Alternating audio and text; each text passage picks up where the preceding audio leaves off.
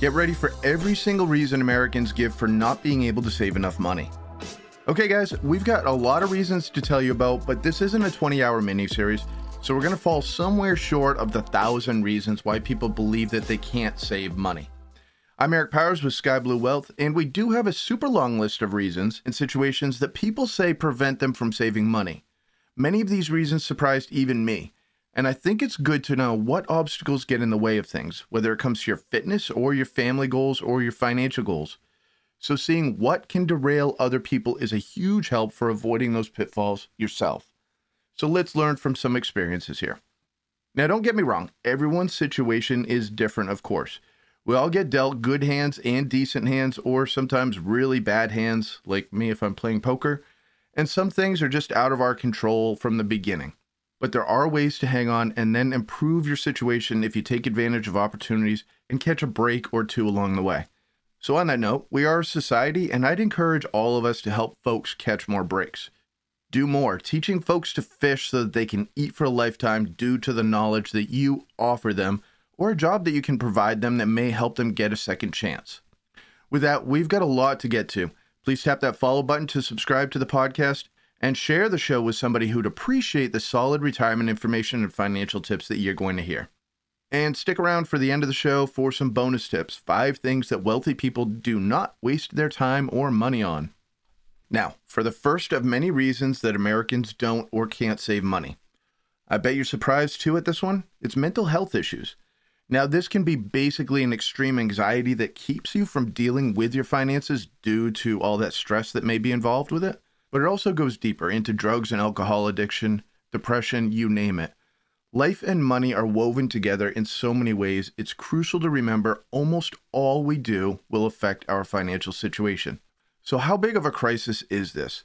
Well, in 2019, just prior to the COVID 19 pandemic, 19.6% of adults experienced mental illness, which is the equivalent to nearly 50 million Americans.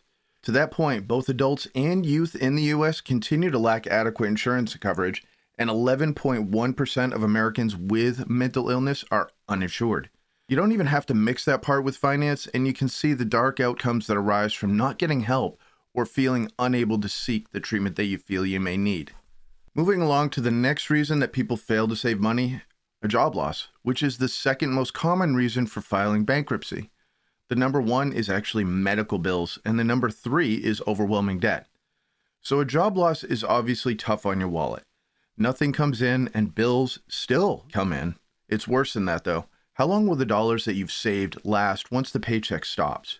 Not very long for most Americans. Then, if being out of work becomes a long term thing, you can end up dealing with the mental aspects that we just discussed. Many people get down and out when they lose their job, regardless of whether they still get unemployment or severance pay. Also, they can lose their health and life insurance, which means that they then have to go on the outside to go and buy that, or to pay the very expensive cost of continuing their insurance through Cobra. That's why it's crucial to plan for a job loss. We may be up against a recession, who knows? But what happens is the income that disappears may not just affect your income. You need an action plan that covers your insurance needs for you and your entire family. Braces and dental work for kids is probably more important than playing golf six days a week, although I do enjoy a game of golf here and there. And by the way, just having your income reduced is also a factor in not being able to save money.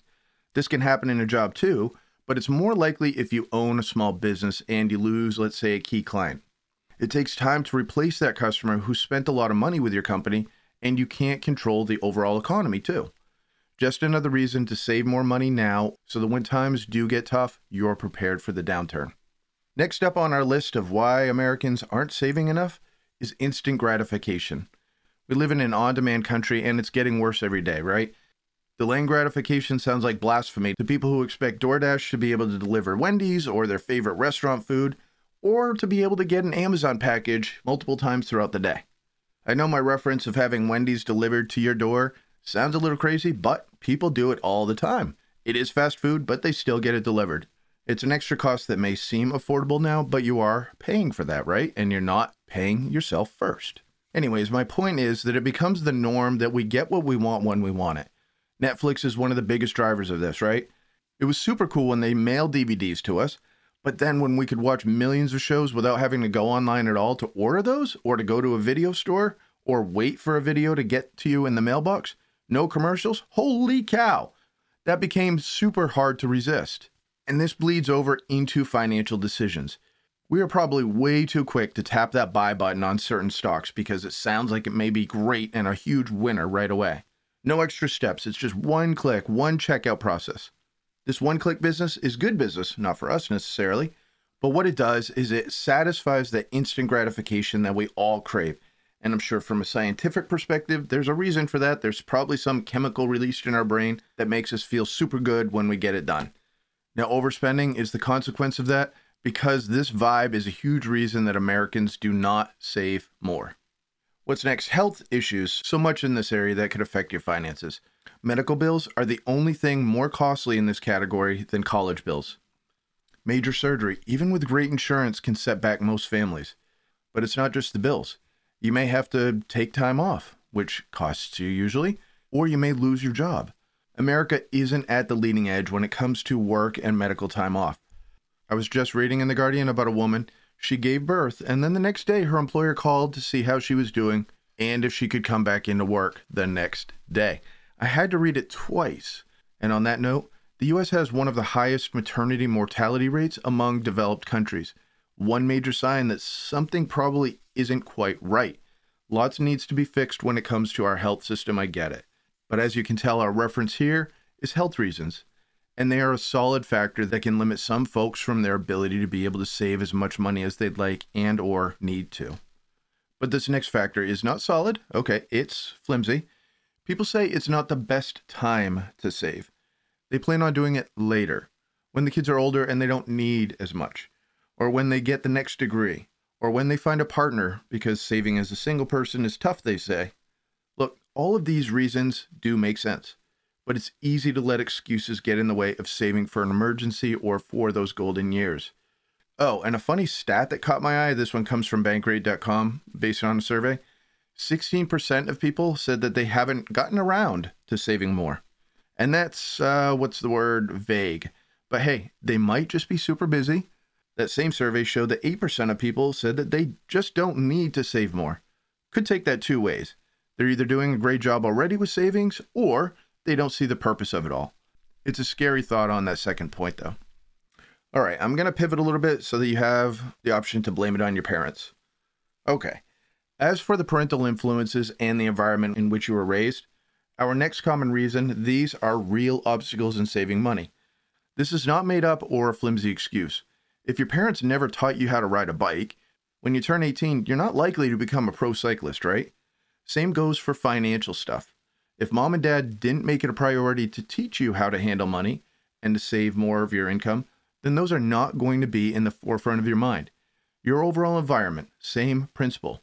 Growing up in school with teachers who are just burned out all the time or have to deal with violence instead of focusing on kids, well, it sets kids up for failure in so many ways including handling finances, knowing about debt, how compound interest works.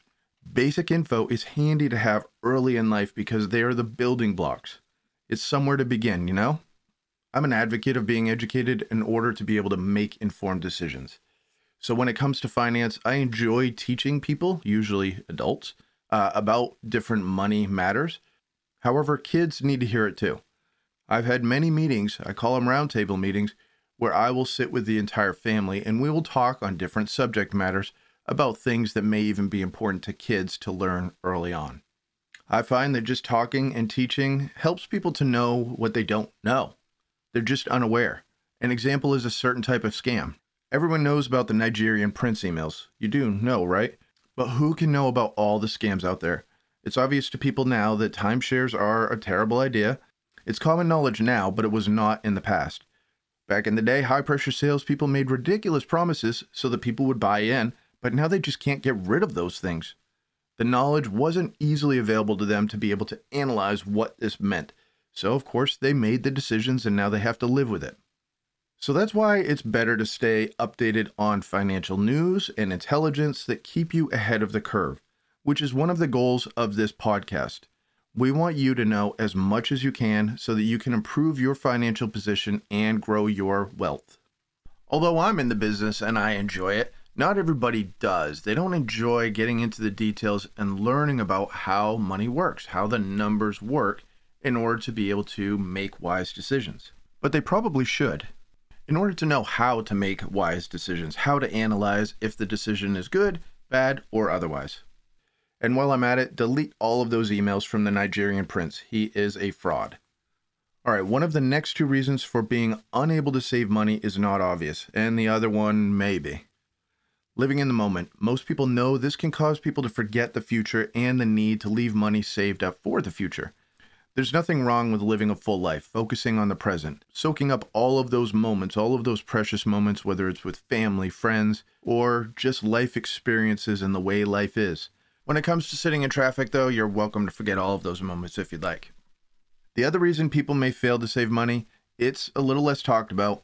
They believe that they can earn their way to a comfortable retirement. And if you invent Google or the pet rock, maybe so. But most people need to earn a good salary plus invest and save from their income in order to have a comfortable retirement. Even if you could earn a ton of money at your job or in your business, why leave income on the table? The income your money can earn through investing. It works while you sleep, it works when you're on vacation, and it even works when you're at work. It even works when you're not at work and retired. It's just a huge mistake to put all of your eggs into one basket of future earnings that's just not going to happen that way. You should sock it away as early as possible, as much as possible, in order to happily retire ever after. Money that sits around not growing isn't safe. It's a resource in decline due to inflation and other factors such as taxes. All right, let me be sure that I don't run over time here. Here are three more things that keep people from saving money. So many people just don't try a budget or they give up on it too soon when they don't see an immediate impact. Nobody who uses a budget consistently fails to save unless a major negative life event happens because saving is a budget category, just like other basic needs groceries, electricity, and ESPN, obviously. The next reason believing that you earn more than you really take home. This can happen with a traditional job. After tax is really what counts. So don't count income you don't keep. Being realistic helps you to cut the corners and save instead of overspending. It's more of a problem for business owners, especially early on. They may see big revenues coming in, and that clouds their vision from what all of the other expenses may be, such as taxes eating away at those revenues or other big items that they need to save for in order to support the business. Knowing and understanding some basic accounting principles, being able to read your P&L, your profit and loss statement, is a must-have skill whether you're actually running a spa or a remodeling business.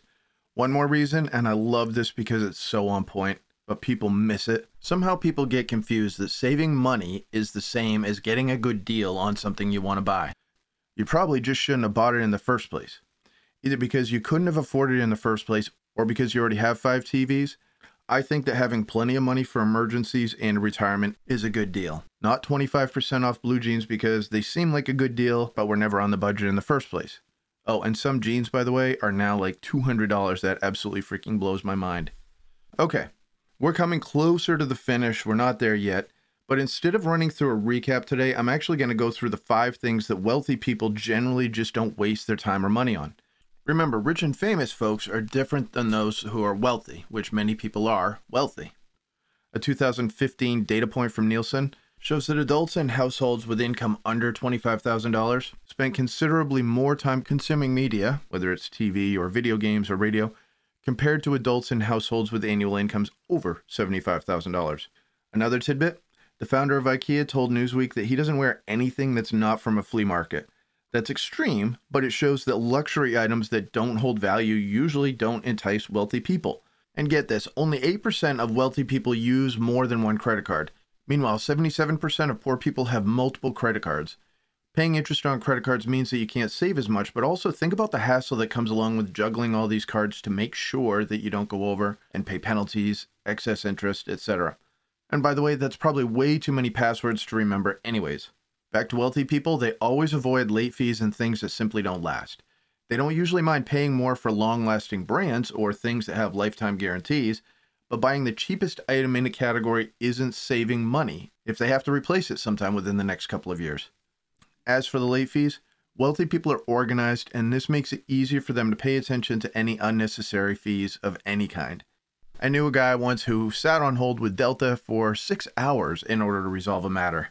It was an error on their part, They overcharged him for something, some ridiculous fee, but he got the money back at the end of it. It was the principle of it, and he was willing to spend that time to resolve it. But I do suggest looking at ways that you can save money and consider why you may not be saving enough at the moment. There are legitimate reasons and some that you can overcome fairly easily. If you need to talk about a plan or save more for your future, of course, I'd love to talk to you, and I'd love for you to get in touch so that we can talk about options that you may have on the table. Thanks for listening. Please tune in next time for the retirement talk and savings suggestions. Have a great day. Investment advice offered through Private Advisor Group LLC, a registered investment advisor.